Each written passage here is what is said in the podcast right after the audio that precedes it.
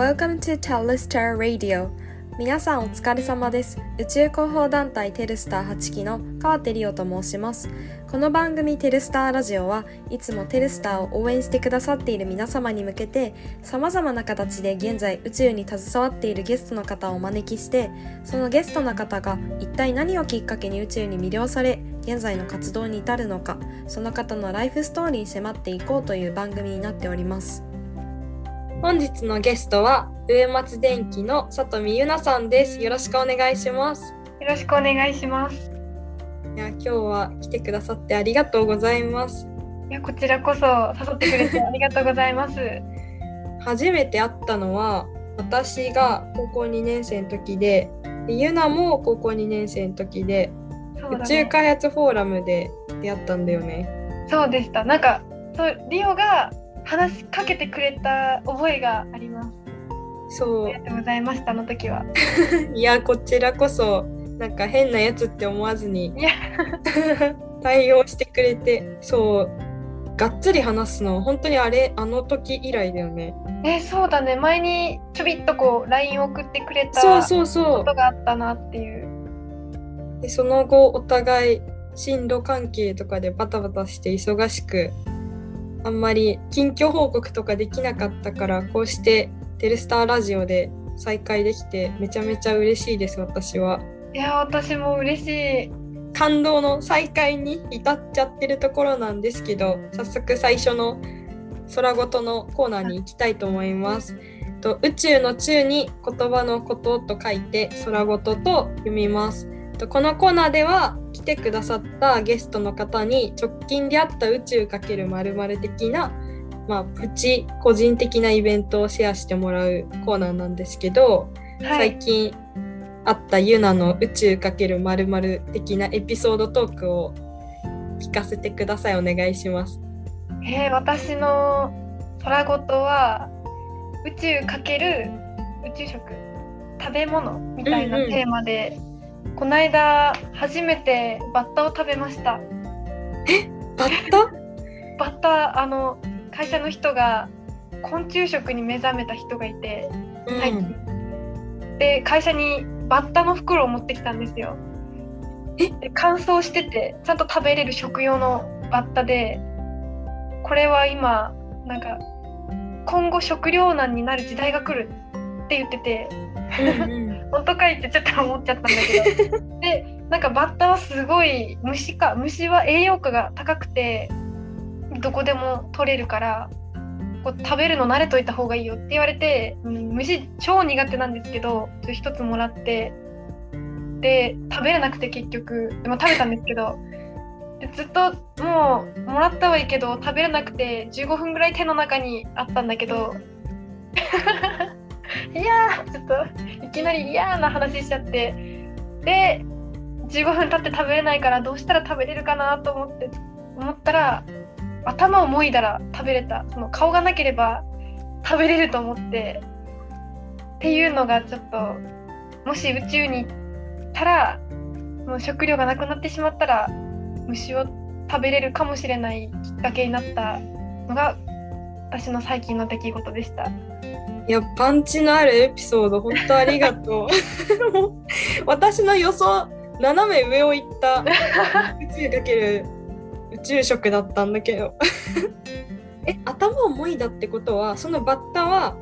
あのいわゆるバッタ丸々のあの素揚げのそう素揚げのでも足はなくてなんかうん本当にこれバッタかいみたいな姿をしてたんだけどうんでも顔があると無理ですね。いや無理だよ。一生食べたくないからどうか食糧難の時代はどうか来ないでほしいって願う一件でしたね。ちなみに味はどんな感じだった？味はなんかみんなスルメの味がするって言うんだけど私にはなんかなんか草の味がして、ね、草なんか臭い草み香ばしく臭い草みたいなそう。でもちょっとそんなまずいわけでもなかったからぜひ訓練として食べておくといいかもいや嘘です。食べなくていいです。ちなみにその今さ宇宙食としてのその人は、まあ、今後食糧難になるから、バッタとか昆虫食べれるようになりなみたいな感じでバッタ渡してきたわけじゃん。うん、今その昆虫食を宇宙食としてこう持っていこうっていう流れがじゃああるってこと？あーどうなんだろう。ちょっとそこは分かんないんだけどその人がめっちゃ詳しく喋ってくれそうだけど。そうなんか実際に虫も宇宙食に使えるんじゃないかっていうことは言われてるらしくって。でも嫌だよね。私は私はというか昆虫苦手な人からしたら地獄じゃない？そう。そうそういや地獄だよね。それこそ美味しい宇宙食が今いろいろこうあるわけじゃん。その中であえて昆虫選ぶかなって私は思っちゃうけど。いやー本当に。いやーそうだよね。えちょっと調べてみたけどやっぱタンパク質がよく含まれてるらしくって。あしかも乾燥しやすく保存しやすいとかいろいろなやっぱ栄養価が高いっていう理由で結構注目されてるらしいですね。あんまりちょっと怖くて掘り下げられない。いやでもちょっと栄養価が高いからってそこをすごいプッシュされても まあ栄養価多少低くても美味しいご飯食べたいですわに私はなっちゃう。同感です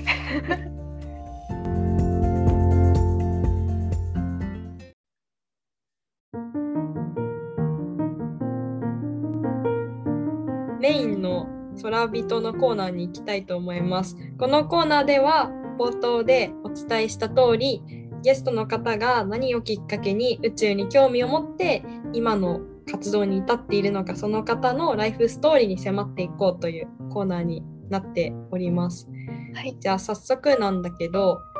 定番の質問でユナは何をきっかけに宇宙を好きになりましたか？えっときっかけは家に宇宙の図鑑が置いてあって毎日それを眺めてていやめっちゃ綺麗だななんかここに将来住みたいなって思ってたのがきっかけでした。住めるわけはちょっと今今のところはないけど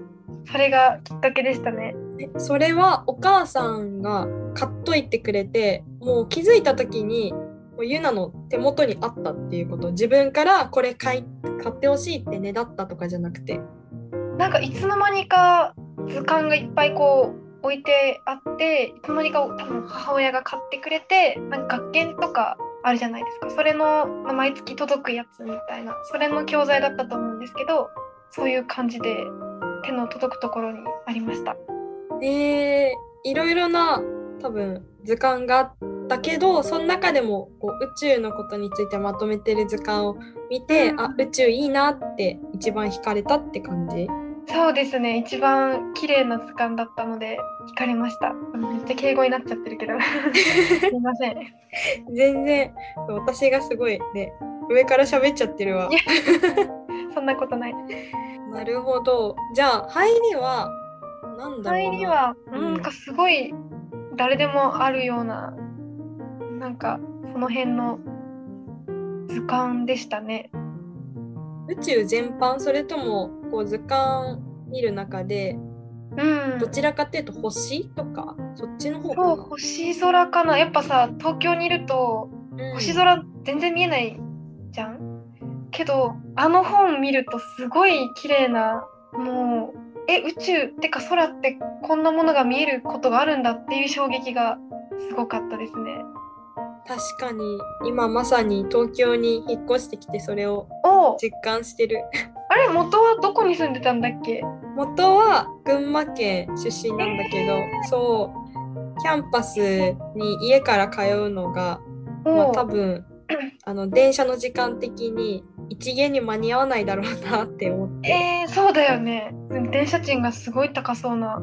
そうまあでもえ余談になっちゃうけどそれでも千葉の実家から2時間半とかかけてキャンパスに通ってるクラスメイトいるからーめっちゃ偉いね。そうすごい。ちなみにその子はオンライン授業を推奨してたあの大学行かなくていいからっつって確かに。そうだよね。えー、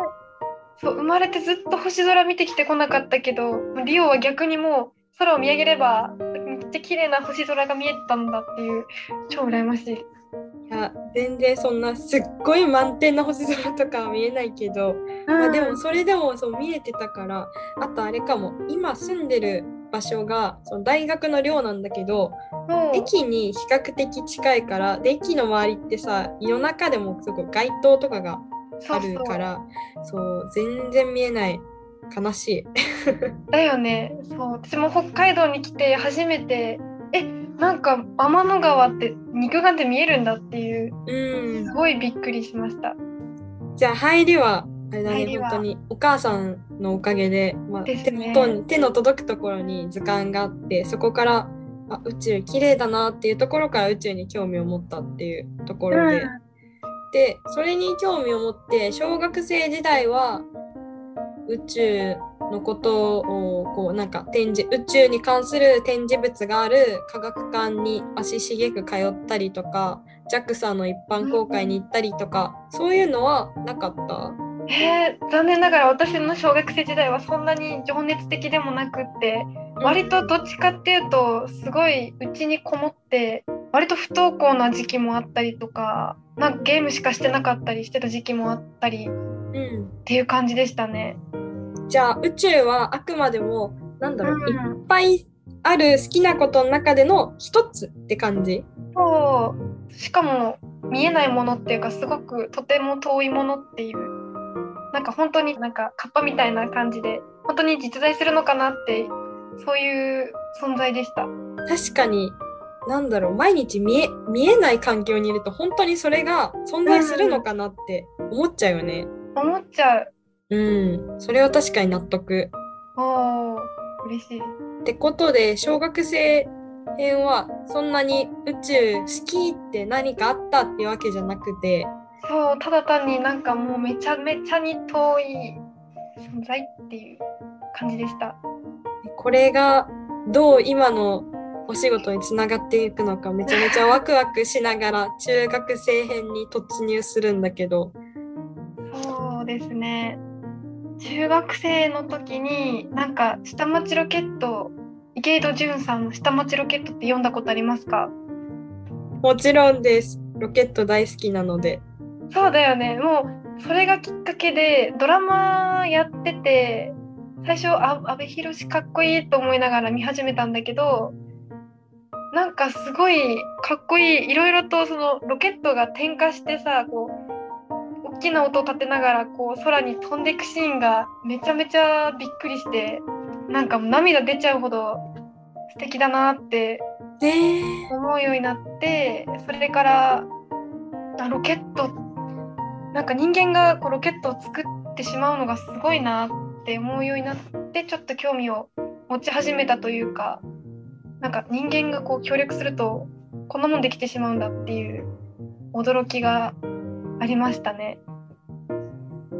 すごい大きなターニングポイントじゃない？めちゃめちゃ心を揺さぶられたってことでしょそう揺さぶられてでなんか当時小学校まではまあちょっと学校に行くのが苦手だったんだけど中学生ぐらいになってからだんだん行けるようになってきてもう中学生ぐらいから大丈夫というか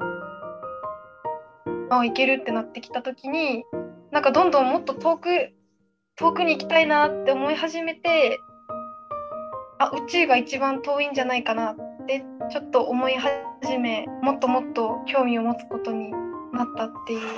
感じですね。ねえいや素敵だななんかその今まで遠い存在だった宇宙が一気にこの下町ロケットに出会ったことで近づいたねだんだんこう。続きました。えー、素敵。えちなみにその下町ロケットと出会って、うん、こんなの人類が協力したら作れるんだロケットかっこいいって感動してその瞬間にあロケット作りたいとかもしくはロケットに乗りたいとか、うん、そういう願望みたいなのは浮かんだ、うん、あやっぱり浮かんで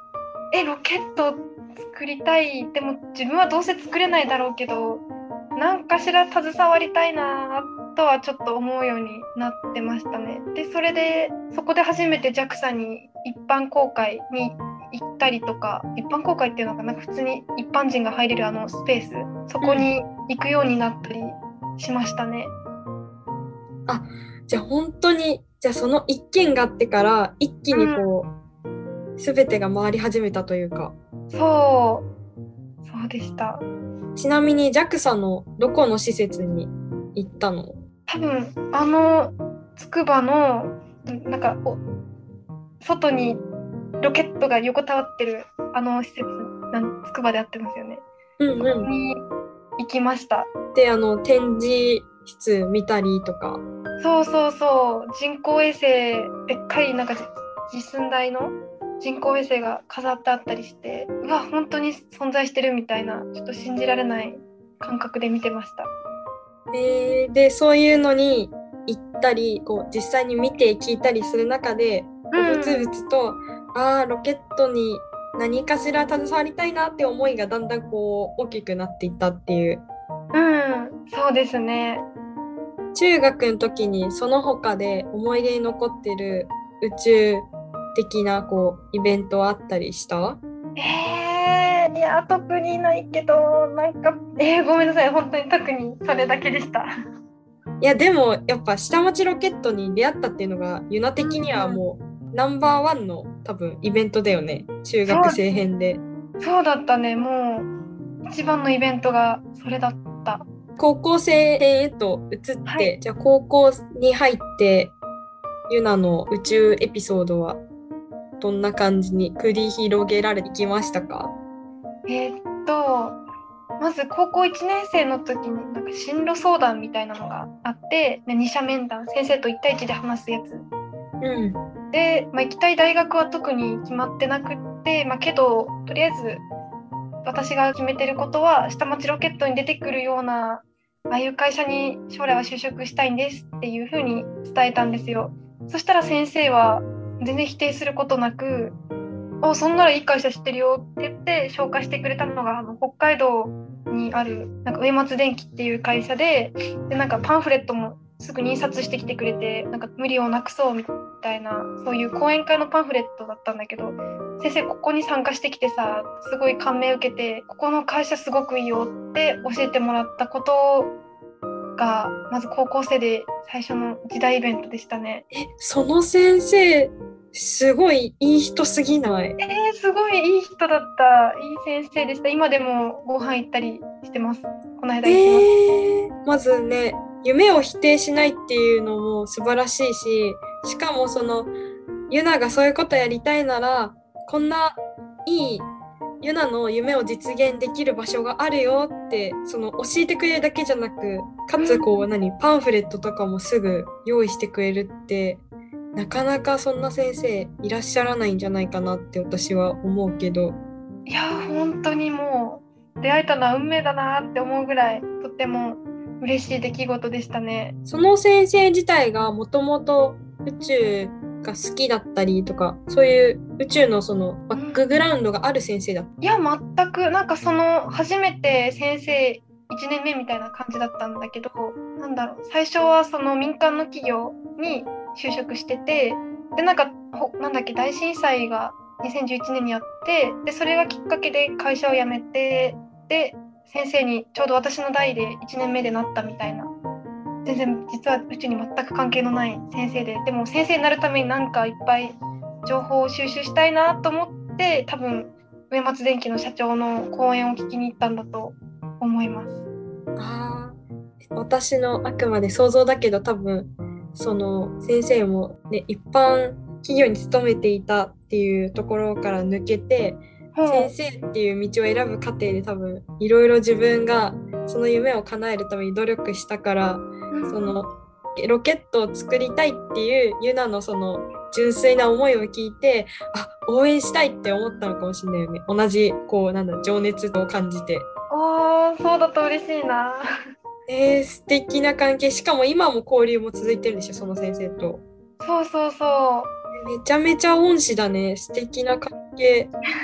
それが、まず高校に入っての第一のターニングポイントっていうことで。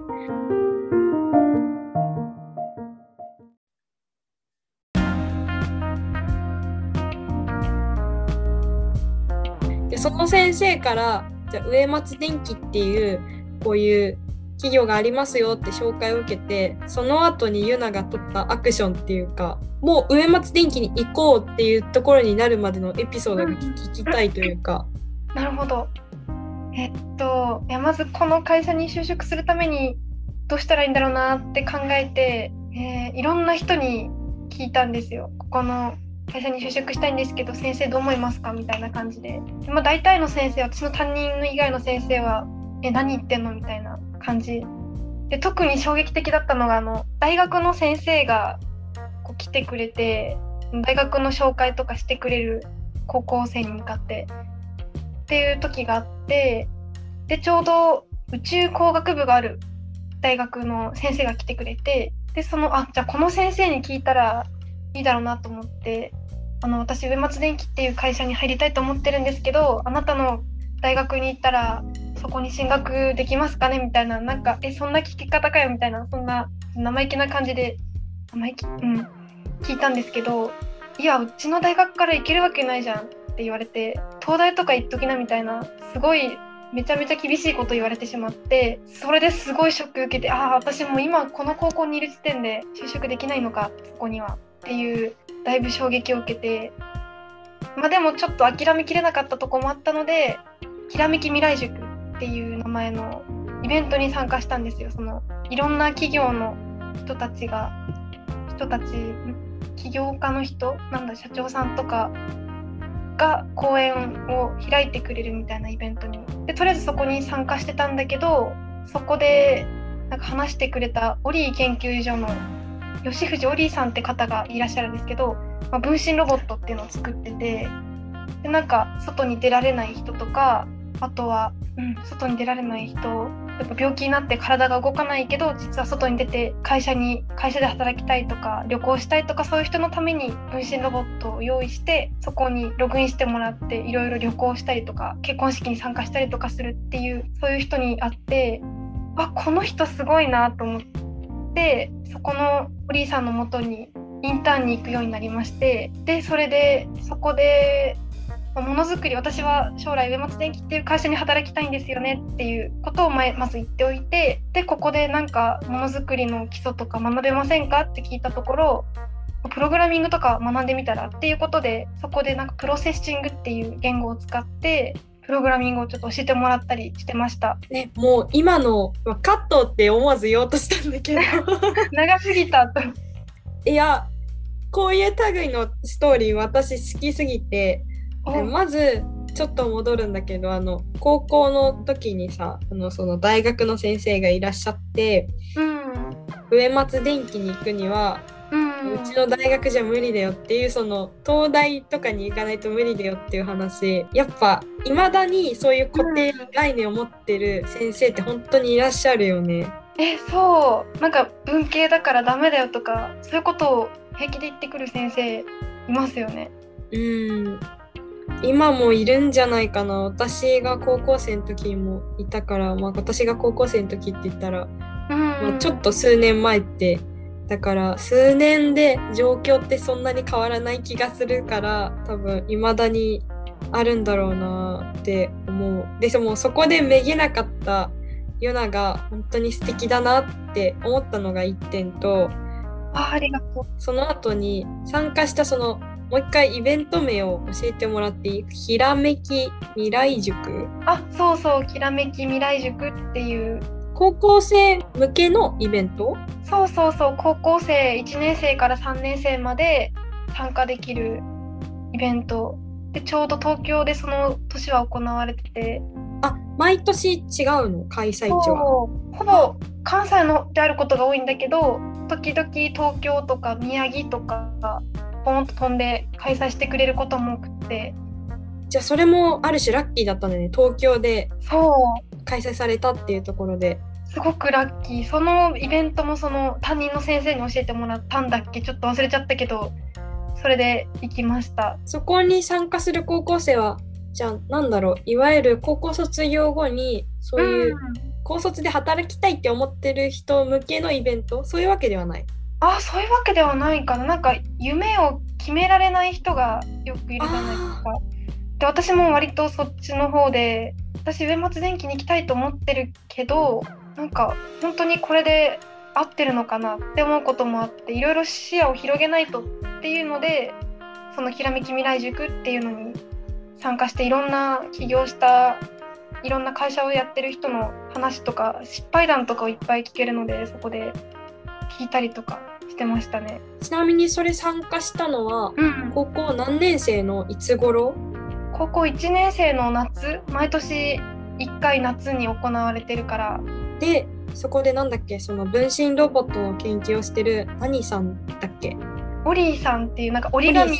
から取ってオリーっていう名前らしいんですけどその人に感銘を受けてなんか私の母親も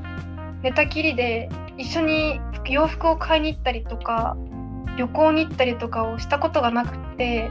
でもこのロボットがあれば一緒に洋服を買いに行くっていうことができるんだっていうのがすごい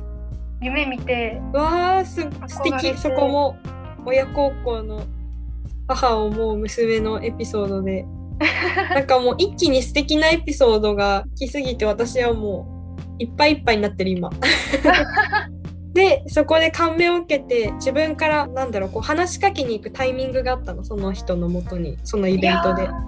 全然なくってそのもうあまりにも面白いお話だったからもうみんなバーって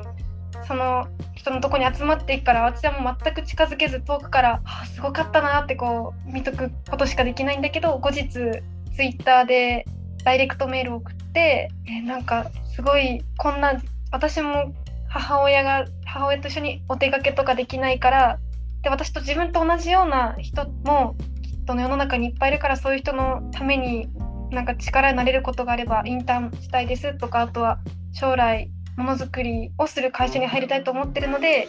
ここで修行できませんかみたいなそんなことをちょっとよく覚えてないんだけどそんな感じのことを送った結果じゃあ明日おいでよみたいな感じでいきなり来て来ましたっていう感じでしたね。いやここも大事なポイントだよねすごい。ユナはさらっと言ったけど多分これを聞いてるリスナーの中で何かこうコンタクトを取りたい人がいてもなかなかこのメッセージを送ったら返信返ってこなかったどうしようとかあるいはこうなんか忙しいのに私みたいななんか知識もないそのど素人がこんなプロフェッショナルに DM して大丈夫かなみたいなの。でこう一歩引いちゃって結局何も起こらずにあーあの時連絡してたらどうなってたかなって想像して終わっちゃうっていう人が一定数いると思うから。そうやっぱ自分から声をかけることってめちゃめちゃ大事だよね。その後何が起こるか分かんないしね。その人のもとで、まあ、ユナの場合はインターンできたけど、もしかしたら、まあ、できませんってなっても、あ、じゃああなたそういうことに興味あるんなら、私こういう人しょ知ってるから紹介するねとか、つなげてくれる可能性もあるし、確かにリスナーの方に今、ユナはさらっと言ったけど、この一歩を踏み出すのむちゃくちゃ大事ですよっていうのをラジオを通じて届けたい。で実際にあれだよねちょっと私があのカットで止めちゃったんだけど、うんその後インターンまでは結構スムーズにその明日来なよって言われてすぐ始まった感じなのインターンは。そうですね。あでもすごい私もあのなんかすプロフェッショナルに連絡できないみたいなままさにそんな状態で2年ぐらい連絡できなかったのでもずっと話したいなって思って2年経ってまだこの思いが残ってるから連絡してみようってここ3年生になってやっと連絡したっていう感じでした。そうなんだじゃあそこに空白の2年間はあったんだ。あったずっとツイッターでその人のことをずっと追っててでなんかあれこ中学3年生の男の子がインターンに来てるぞっていう情報を見てお私でもいけるんじゃない？と思って連絡したのがきっかけでした。中学生の男の子のそれを見て、まあうん。ある意味勇気をもらって、そう。ででインターン受け入れてもらいました。でインターン先では具体的にどんなことをやらせてもらえたの？その修行って言ってたけど。あーなんだろう。たまず一番やったのはあのプロセッシング？プログラミング言語？なんか C 言語みたいな感じのあんま使いこなすことができなくて、まそういうことをやったりとかあとはクラウドファンディングそのロボットカフェなんかカフェを開くんですけどその店員さんは人間じゃなくてロボットしかも遠くにいる人がそこのロボットにログインしてカフェをするっていうことを行ったんですよ。でそこで第1回目クラウドファンディングでお金を集めてっていうので私はそのクラウドファンディングの裏側でこの人が今出資してくれたあ記録しようみたいなでこの人はこういうプランを出資してくれたからこういうリターンを返さなきゃいけないっていうそういう記録の作業とかあとはロボットカフェのそのパイロットさんって呼ばれてるロボットにログインしてくれる人にこうやってロボットを動かすんだよっていうのを教えたりとかとかそういうことをしたりしてましたね。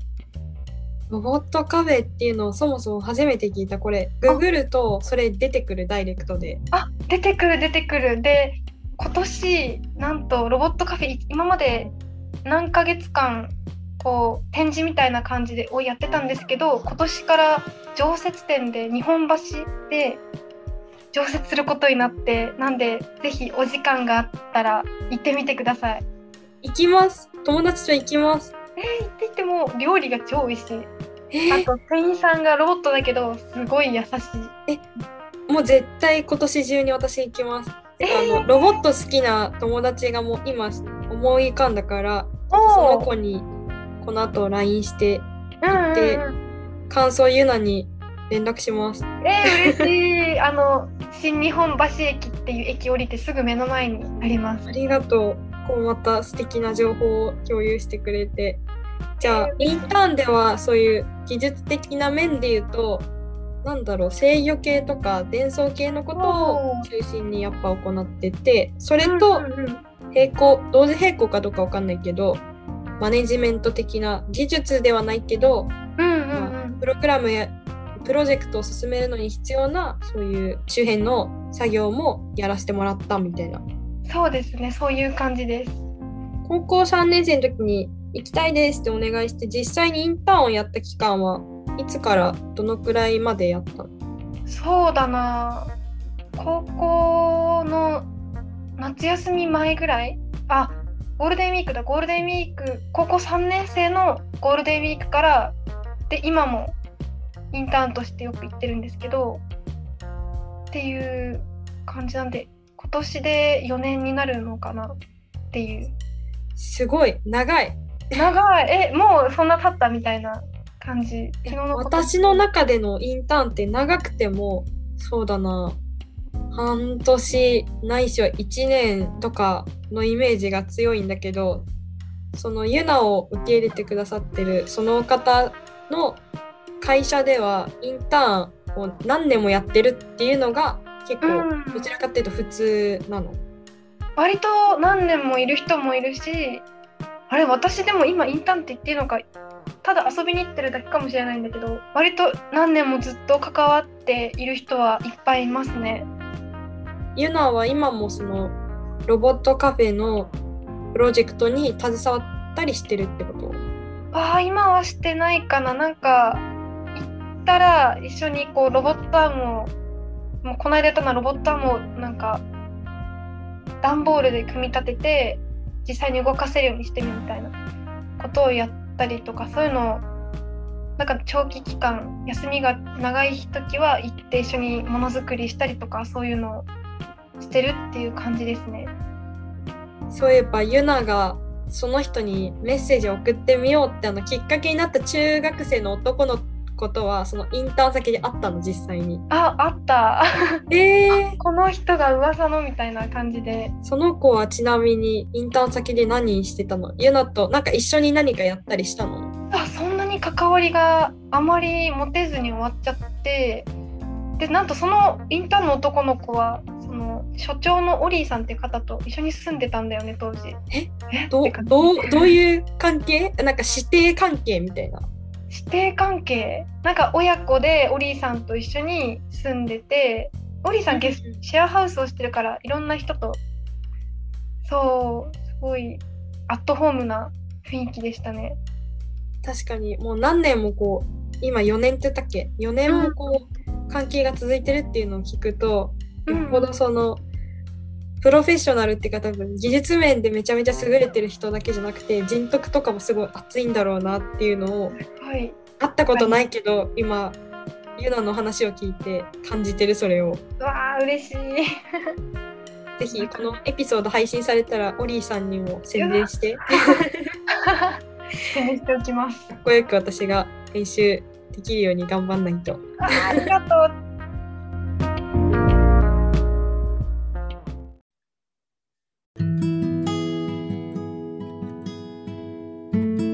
ちなみにオリーさんところでそのインターンするまでに空白の2年間あったじゃん。その中で何かユナ的にこう心を揺さぶられたイベントとかターニングポイントはあったり？えー、あったかなあなんかそのちょうど小中ん？違う高校生か高校生2年生の時に母親の容体が急に悪化してしまってそれで進学できるのかなみたいなそんな感じにもなってお金がだんだんなくなっていっいや何だったっけな。なんかこんな状況なら私今ま、宇宙系目指してるけど看護師を目指そうかなってこう気持ちが切り替わってしまった時があって、まあ、それは担任の先生その時はもう1年生の時のあのめちゃめちゃアドバイスしてくれた先生から変わっちゃってあの別の先生になってて。で今里美がそんな状態ならさもう看護師になっちゃいなよみたいなそんな風に言われてあなた数学も物理もさすごい成績悪いじゃんみたいな。しょそう私めちゃめちゃ数学と物理できなくてなんか理系に進んだけど10段階中2みたいなもうやばいやばいんです。今でもできないんだけど。いや全然私なんならこうやってなんかヘラヘラ宇宙好きですロケット好きですって喋ってるけど、あのーこんなね済まして機械工学科に所属してるけどもう数学と物理ね多分学科の中でもう超できない方に入ってると思う。えーそうなの？なんかそんな風には感じない？この間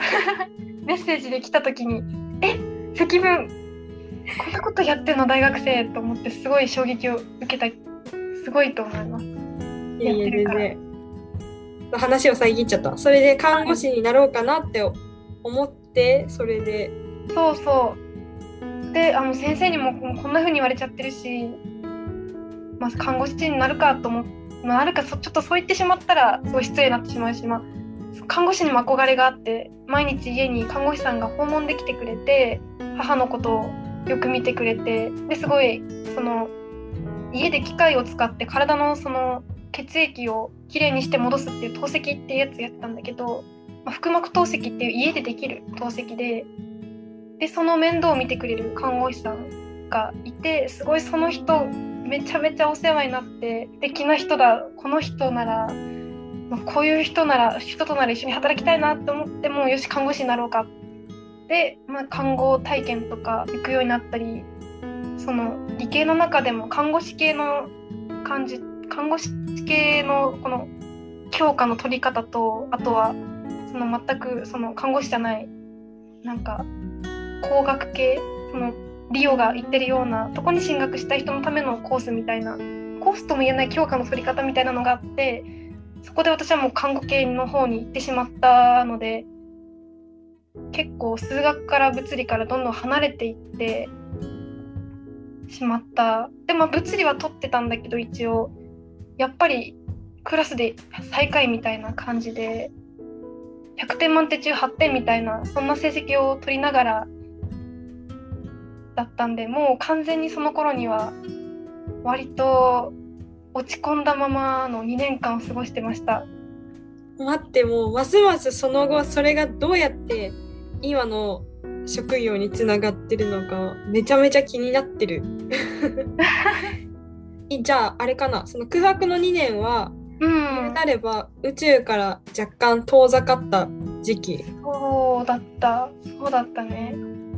もう割と諦めてた感じでしたね。えでもそれこそ私とユナがあった宇宙開発フォーラムに参加したのその空白の時期じゃん。そうだね。なんかやっぱ諦めきれなくてそういうのには参加してた。で看護師にはなるけどどうやら看護師なんだっけ？なんか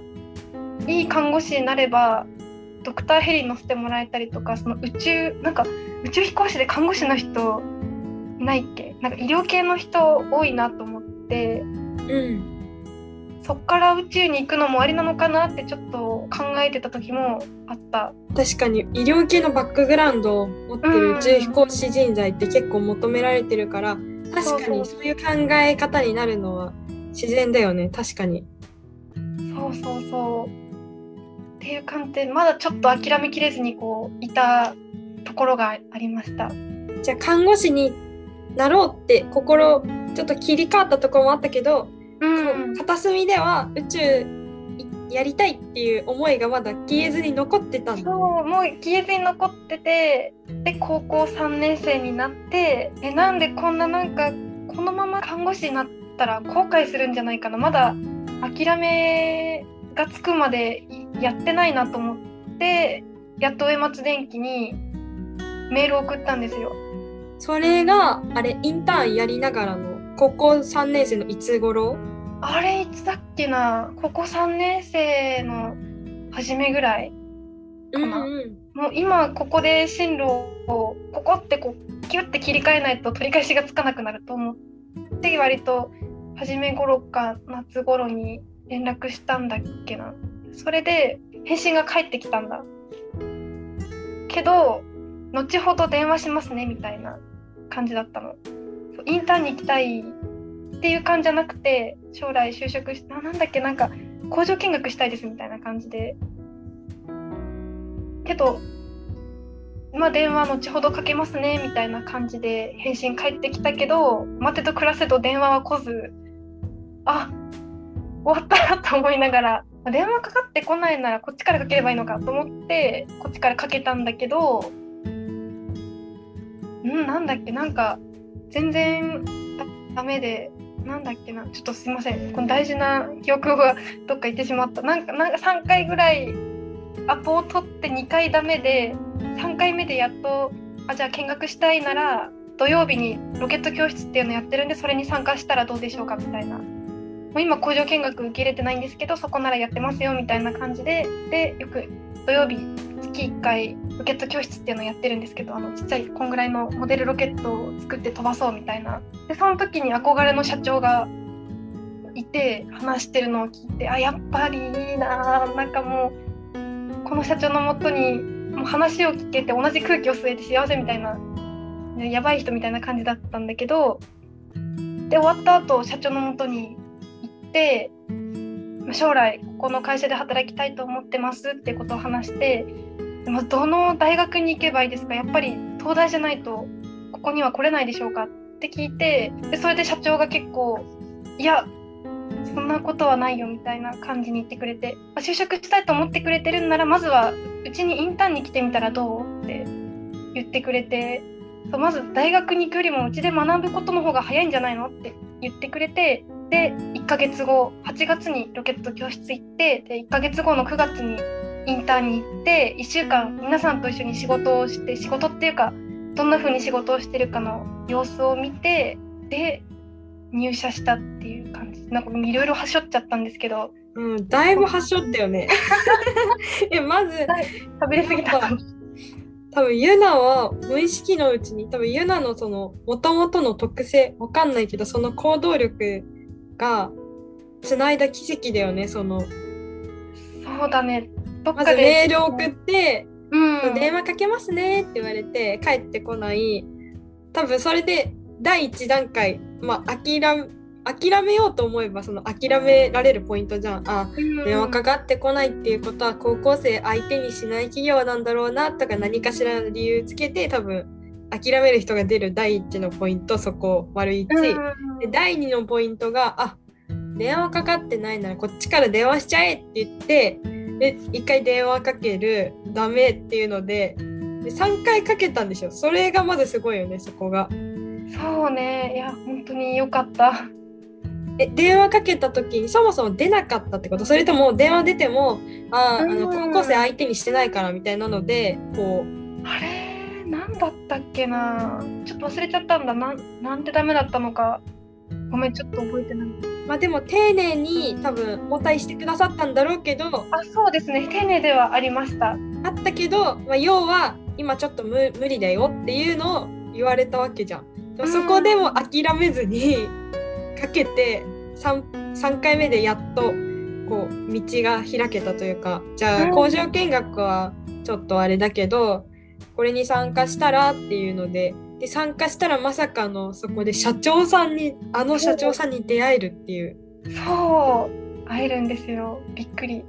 しかもねだってその時その社長さんとさ話すまではユナのかつての高校あれ1年生だっけ？その大学のさ教授で、なんかそんな東大とかに行かないと無理だよみたいな、ガッチガチのあの考え方をユナに植え付けようとした そうその人の考え方を持ってた状態だったけどそれをぶち壊してくれたのがよりによって社長さんってめっちゃ素敵なエピソードだね。いや本当にもうそういう風に言ってもらえても本当にありがたかったなと思って逆にその東大じゃないとダメだよって言ったあの先生のあの言葉がなかったら社長に覚えてもらえてなかったのかもしれないなないなってちょっと思ったりしましたその社長も結構言われてえ東大なんて行かなくてもいいのにって思ったみたいでその後ブログになんか僕の会社に見学に来てくれた子が東大に入らないと入社できないですかって聞かれましたってブログに書かれててお書かれてしまったってちょっと衝撃を受けたんだけど。じゃあその社長にとってもある種こう衝撃的な出会いだったんじゃない？多分。ねだったらいいですね。なんかちょっといきなりすいませんでしたって感じでしたね今思えば。いやいや。社長にとってもあれじゃない。この働く場所を作るその立場としてあこういうふうに思ってうちにその入社したいですっていうのを躊躇してる層が一定いるんだっていう多分学びにもつながったんじゃないかな。そんなにブログに書くまでっていうことは。確かにそうだったのかもしれないですね。ユナがその社長にある意味新しい視点を与えたというか。そう恐れそんな風に言ってしまったらなんか恐れ多い気がして。えそのじゃそこで社長に来なよって言われてあれ9月に、うん、あれどのくらいインターンに行ったって言ったんだっけ？1週間行きました。そこではがっつり結構業務を行ったの、へえなんだろう。なんか全体的にこの会社でどういうことをしてるかっていう紹介の方が多かったかな。がっつりってよりかはちょっと体験みたいな。まず安全とはどういうことなのかを教えてもらったりとかなんかハインリッヒの法則とか。あやったやった。なんかそういう安全のことっていう大事なことからあとうちの会社マグネットっていうのが主力の製品なんですけどマグネットどうやって作ってるかっていうのを教えてもらったり、まあ、あとはロケットのエンジン組み立てる組み立てたいって言われて「え組み立てたいです」って言ったら本当にちょっと組み立てさせてもらったりあのハイブリッドの紙ロケットの固体燃料を組み立てたりとかしたりしてましたね。でその中でものづくりの人がもうめちゃめちゃこの人面白いなって人がいてあこの人と仕事してたら面白いなんかコミュニケーション能力がすごい高い人でこの人と話してたら私もコミュニケーション能力高くなれるかなめっちゃ引っ込み思案だったんでっていうふうに思って会社の人全員すごくいい人なんか北海道ならではの穏やかな感じがあってあここで仕事ができたら人生最高だろうなって結構あ入社したいって思強くなんかそれをそれがきっかけでもっともっとその思いが高まりましたね。またここで質問が。はい。ユナと当時出会ったから私がユナと出会って1年後くらいに、うん、そうだよね。ちょうど1年後くらいに上松電機にインターン。確か宇宙開発フォーラム9月の半ばとかにあった気がするから行ったってことだけどもしかしてそうそれで気になってたのが、うん、当時ユナの LINE のなんていうのあのさアイコンじゃなくてはいはいはい。あれ大きい画像にユナが写っててその後ろに多分そういうロケットエンジンみたいなのがあって写真を一時期アイコンにしてたと思うんだけどそれもしかしてそれ？そうそう。そうなんだ。当時インターンに行った時の写真で今も実はそれアイコンにしてて。そう私思ったのなんかそれ聞こうと思ってなんか聞かなかったんだけどそう何かのそう私が勝手に高校生がそういう企業にインターンできるっていう概念が私なんて当時なかったから勝手に自分の中であロケ画とかその辺りの高校生向けのロケットのプログラムとかに参加して、まあ、なんかエンジン作ったのかな程度にしか思ってなかったんだけどまさかそれがここでつながってくるとは思わなかった。すごい。なんか覚えててくれててすっごく嬉しい。そうすごい本格的なさエンジンがユナのバックにあったからえユナ同じ年でこんな本格的なロケットエンジンやってるんだかっこいいって思っててえどのプログラムでやってるんだろうって思いながら当時受験勉強してたから。ああそうだよねそうなんだ。えあれー、でも発電機でのインターンシップのでの1枚だったんだ。実はそうなんです。えでも私もそのリオがロケットこれから作りに行くんだっていうのを聞いても全く同じ気持ちだった。えすげえ。それは置いといて。えでも素敵だね。そう実際にインターンに行って社長さんだけじゃなくてやっぱあれだね。その「類は友を呼ぶ」っていう言葉が合ってるかわかんないけどそんなに素敵なね人徳の素晴らしい社長だからこそそこで働く社員さんをみんなも素晴らしいって言ってで余計にユナがそこで上松電機で働きたいっていう欲がもう一気に加速したんだね。加速しましたね。素敵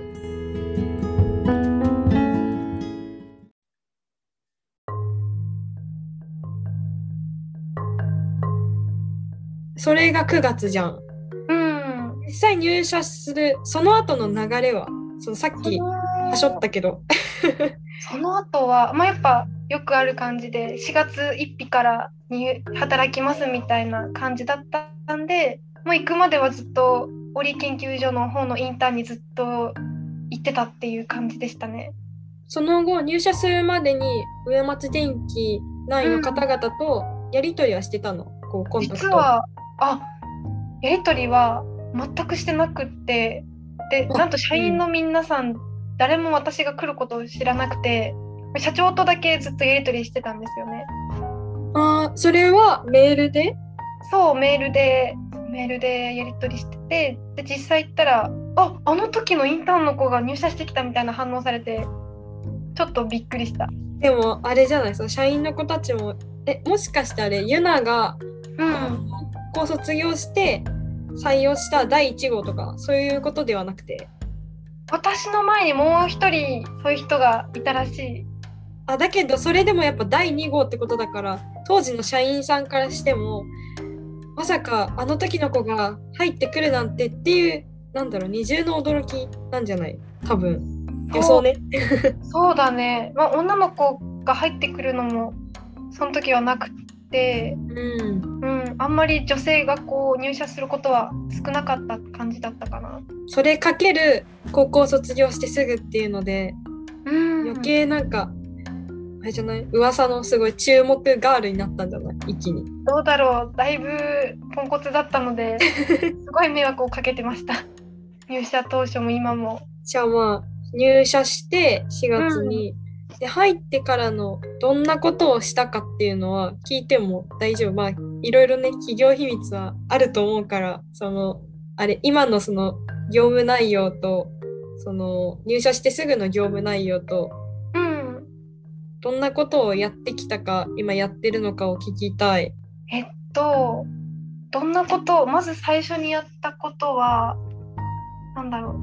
森研究所ではプログラミングやってたのでじゃあその延長線上でみたいな感じでまずはそのプログラミングをやってたかななんかローバー高校生近くの滝川高校っていう高校とうちの上松駅すごく近いんだけどそこと連携して授業をやっててでそこの授業で使うローバーをプログラミングの教材を作ってそのローバーで授業しようみたいなのがあってそのローバー作りをしてたっていう感じかな。そうだよね。宇宙教育系のことやってるって LINE で近況報告した時に言ってたよね。それがそれか。あそうかもしれない。そうかもしれない？いろいろやってて多分多分それです。じゃそれがまず最初のお仕事だったってこと？入社してすぐの。そう最初はそれでした他にはどんなお仕事を？他はあの毎年スペースプローブコンテストっていうイベントがあってでそのイベントは毎年9月ちょうどこの間先週やってたんだけどなんか全国学生でも社会人でも誰でもどんな団体さんでも応募できてローバー例えばリーマンサットさんって知ってますか？うん。そのリーマンサットさんとかがこうローバーを作ってなんか上空うちの会社の敷地内で上空 100m までロケット打ち上げて 100m 到達したらこうパカってフェアリングっていうかそのロケットの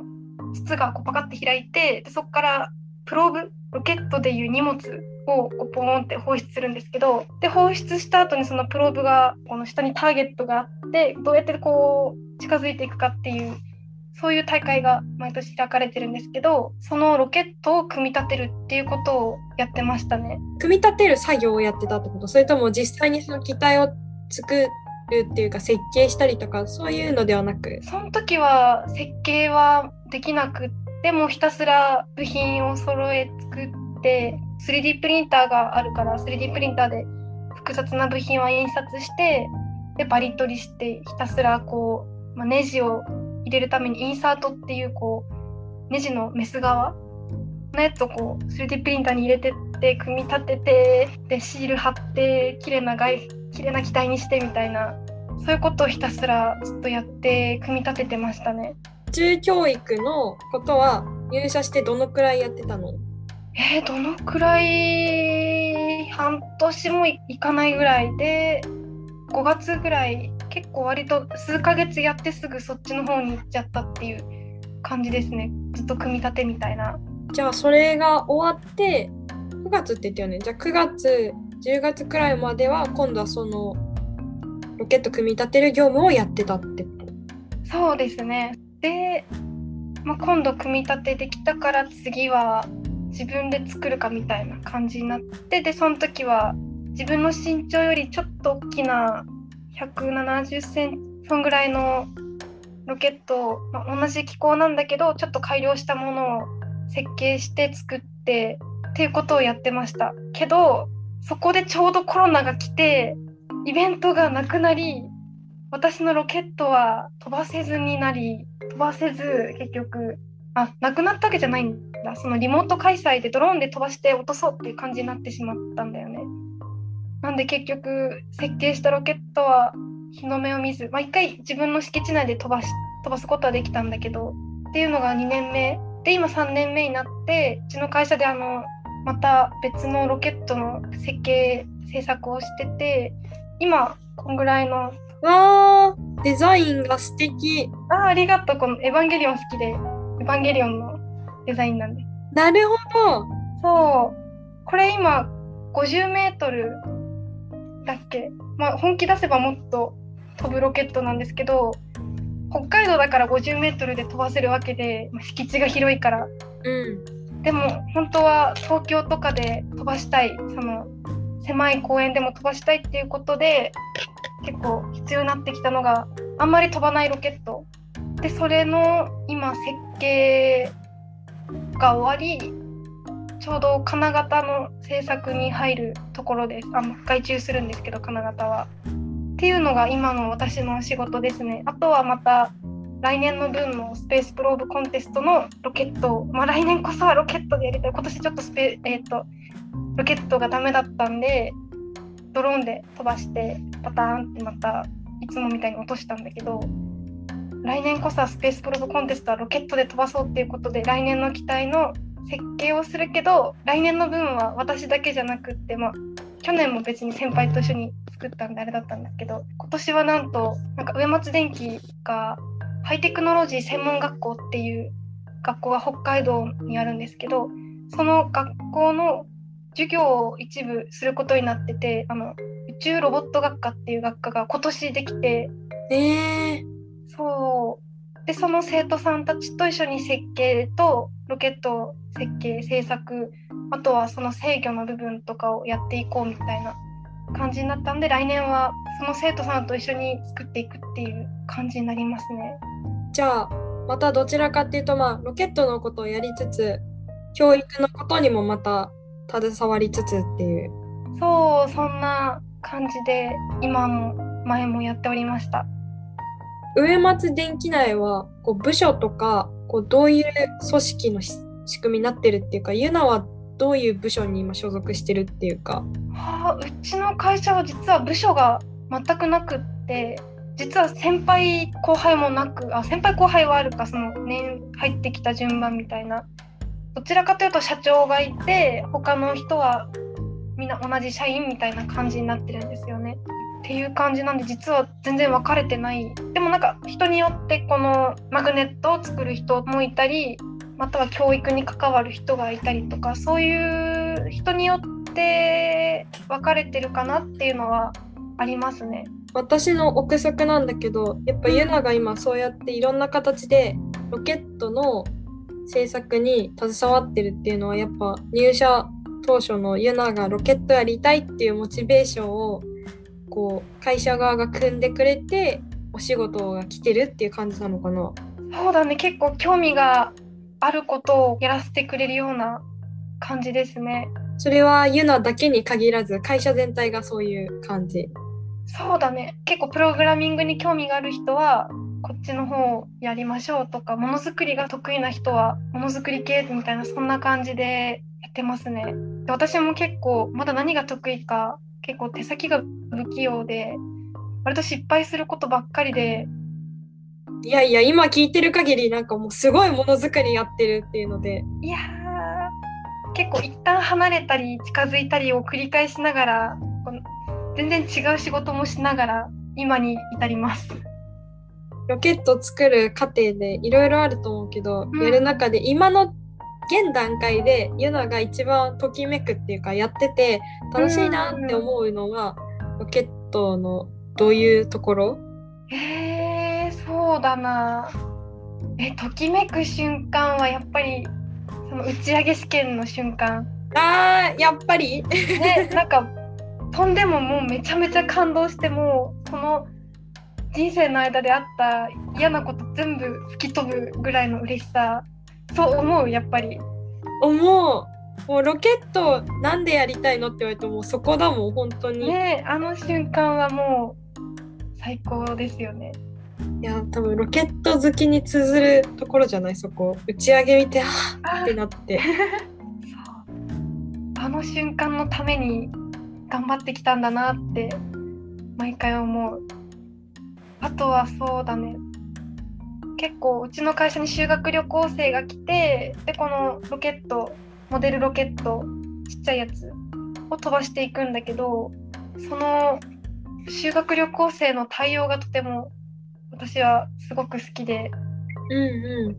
人前で話すのはすっごく苦手なんだけどでもなんか聞いてくれる人もいるというか修学旅行生が来たらハイブリッドロケットの説明をするっていう係を今やっててで結構それの瞬間が割と楽しかったりします。えー、その修学旅行生はあれ他の都道府県かそれとも北海道内割とほぼ北海道内だけど結構他の都道府県から来てくれたりする。でも東京から来たことはまだあんまりなくて結構関西の方からとかが多いのかな。そんなことないのかな。そう結構他の都道府県からも来てくれます。え私そもそも上松電機がそういう修学旅行生の対応もしてるっていうことを知らなかったから結構びっくりしてるんだけどそれは、うん、あれかな企業様のお問い合わせフォームとかからお願いしたら基本的にどの高校生に対してもそうやって対応してくださる感じなの、うんうん、そうですね。なんか、まあ、電話してこの日やってませんかとかそういう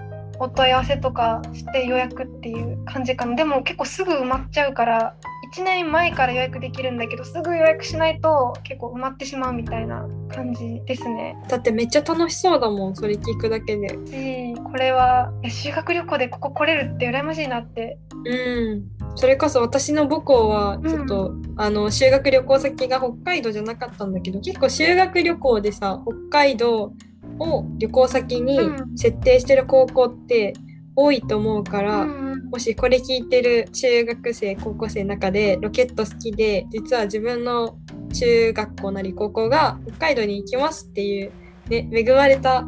環境にいたら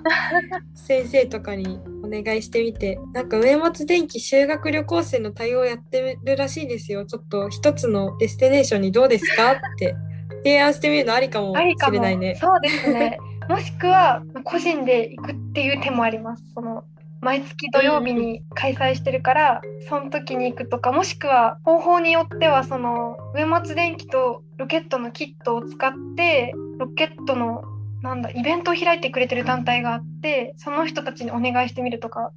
ていう方法もあったりします。ちなみにそのやってくれてる団体の団体名って今出てきたりする？あーえっとね、まあ、東京なら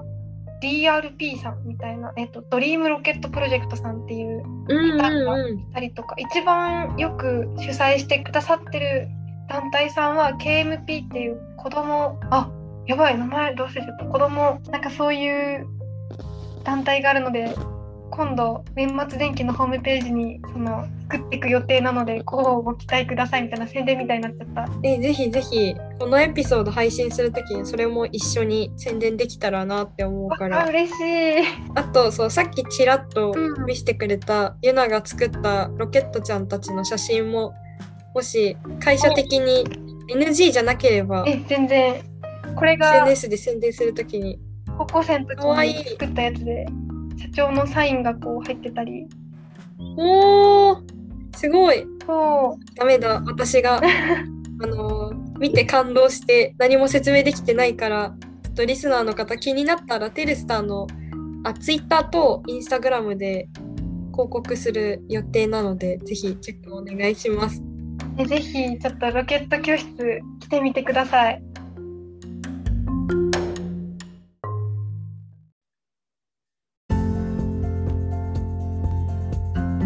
で今ユナのライフストーリーを一通り振り返れたと思うんだけど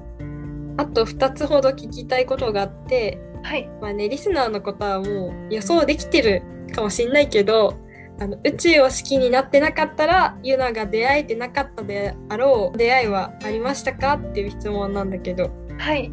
えっと2人あ2人どころかもう大勢いるんですけどやっぱりまずは上松電機の社長の上松勉社長ですね。もういや今もすごい支えてもらってます。あとはここに入ろうと思ってものづくりを修行していく時にとてもお世話になって、まあ、今もお世話になってるオリー研究所の所長のオリーさんとかもインターンの仲間の人たちですね。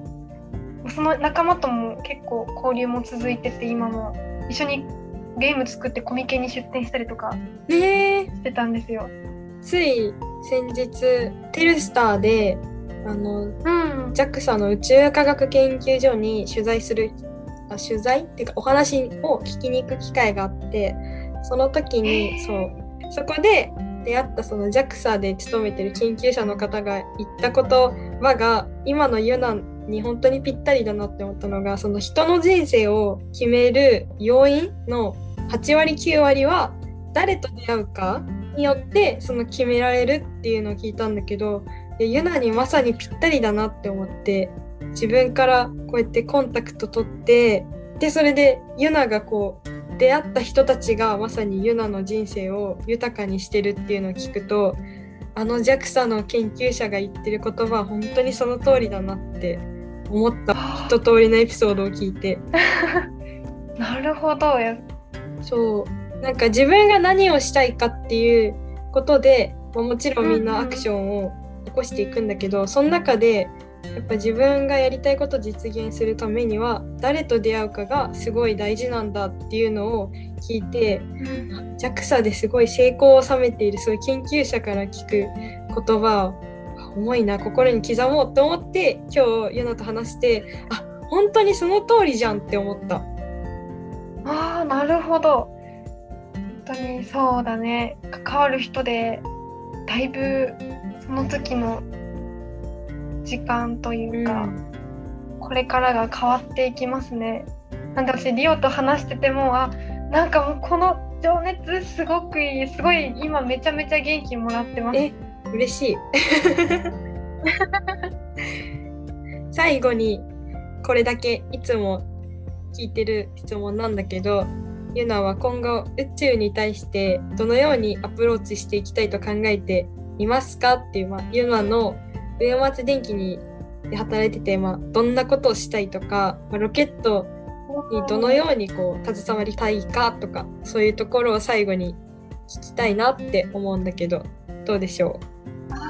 う？そうですね。ま会社としては結構ロケットをもう教材としていくっていう感じかな。なんかロケットを教材にしてこう生徒さんに提供することで、まあ、不可能だって思ってたこともロケットを作るっていうことだって作る前は絶対無理だと思ってたことだと思うけどけど実際作ってみたらあこんな自分でも作れてしまったっていうこの嬉しさとかあとは、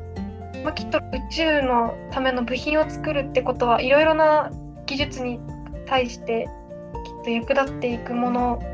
なんじゃないかなって私の言葉ではまだそこまでうまく言えないんですけどそういういろいろと教育に宇宙を活用していくっていう方針をうちの会社は取っててそれに対してうまくやっていけたらなと思ってます。あと個人的にはこう無機物な形状を作るのもいいけどなんかだんだんこう人に寄り添う形のものとかを作りたいなってちょっと思うようになってきた自分がいたりとかしてました。人に寄り添うって例えばあれかなそれこそあのオリー研究所の話に戻るけどそういう系、ダイレクトに人の役に立つ何か機械を作りたいっていう感じ。そうだね,、うん、なんか人が困ってる時になんか役立つものを作りたいもうそれこそ自分の母親が寝たきりだった時にしてあげられなかったことがいっぱいあってもう何も叶えてあげられなくてすごい後悔してるんだけどそうそれをちょっと同じように困ってる人の誰かの役に立ちたいなって最近思い始めているところです。もう今の話を聞いてもう私みたいに涙腺が弱い人も泣いてる人多いと思う 本当に。本当ですか？ユナのものづくりのモチベーションの一つでやっぱお母様の存在があるけど、もうそこのエピソードは本当にぐっとみんなの心を掴んでるんじゃないかなってちょっとねあの、うん、私今ユナと話してるだけだからリスナーの方とはこう、ね、意見は聞けないんだけどすっごい温かい気持ちになってあのあ嬉しい、うん、ユナとのトークを終えられそう。いや今日は本当にお忙しい中今日もね実はお仕事帰りでその月曜日 もう土平日にね私が本当にわがままを言って来てくれてこんな素敵な話をあのシェアしてくれて本当に